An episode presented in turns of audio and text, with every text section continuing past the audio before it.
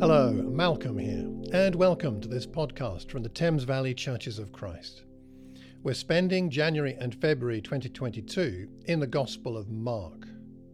Uh, going back into ancient history, Mark's Gospel was represented by a lion, the king of the beasts. And Mark represents Jesus as a victorious yet humble king coming to establish his kingdom. Join us for these daily devotional podcasts as we learn from the lion, the lion of Judah. Now, on to today's podcast. Today, something a little bit different from Mark chapter 14. We're going to look at verses 27 to 31 and then 66 to 72, both of which deal with Peter. And we've got another example of what you might call a Markan sandwich of an incident reg- uh, involving Peter sandwiching some incidents involving Jesus. In the first part, from verse 27, it's where Jesus predicts that Peter will deny him. You will all fall away, Jesus told them. But after I've risen, I'll go ahead of you. And Peter declares, Even if all fall away, I will not. And Jesus tells him, Yes, you will, before the rooster crows twice. Peter insists, even if I have to die with you, I'll never disown you. He's not the only one, of course, that says that, but he's the spokesperson. Such irony here as Jesus is about to be arrested and, of course, crucified. But then in verses 66 and following, we find what Jesus said coming true. He's in the courtyard, a servant comes in, sees Peter warming himself, looks closely at him. You also were with that Nazarene Jesus. He denies it. Don't know, don't understand what you're talking about. He goes away. A servant girl sees him there, says again, This fellow is one of them. And again, he denies it. A little while later, those standing near said to Peter, Surely you are one of them, for you are a Galilean.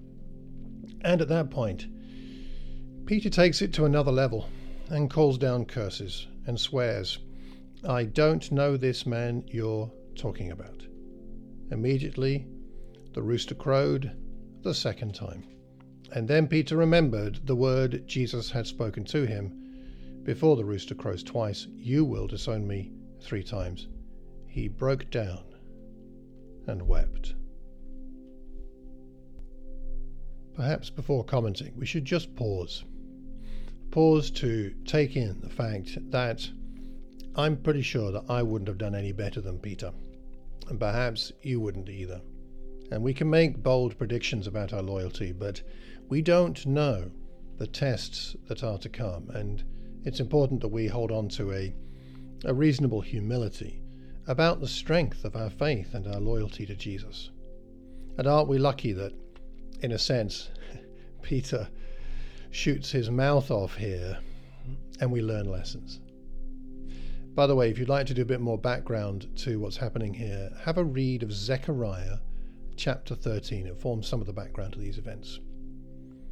Isn't it interesting that Peter is more upset about Jesus accusing him of disloyalty and cowardice than he is amazed by the prediction of the resurrection? It shows what happens when we when we take things personally. We become blind to the more important matters.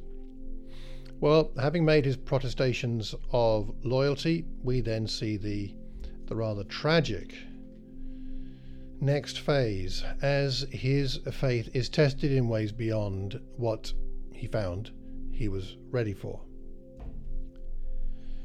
Peter has a trial, paralleling that of Jesus, you could say, and he stumbles before a servant girl, while Jesus stands up before the highest authorities in the land Pilate, Herod, and the high priest. Jesus stands up under sustained attack. Peter capitulates in, what, less than an hour? If we were writing this gospel, wouldn't we have left this out, wanting to present the apostles as heroes? But this is here at least in part to show us that we are all in desperate need of forgiveness and that only Jesus is perfect. Peter is one of those characters in the New Testament that we can easily point a finger at.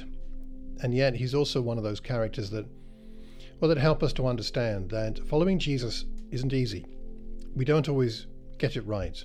We don't always understand. And Peter still, here, doesn't fully understand what Jesus was all about yet. Yet what we see is the mercy of God. And I would just say this for any of us who are struggling with sins or challenges right now, don't give up. Jesus loves you, even in the midst of something as desperate as a denial. Thank you for being with us today. If you'd like to find out more about our congregation, have a look at the website thamesvalley.church. Until the next time, God bless, and remember to listen to the lion.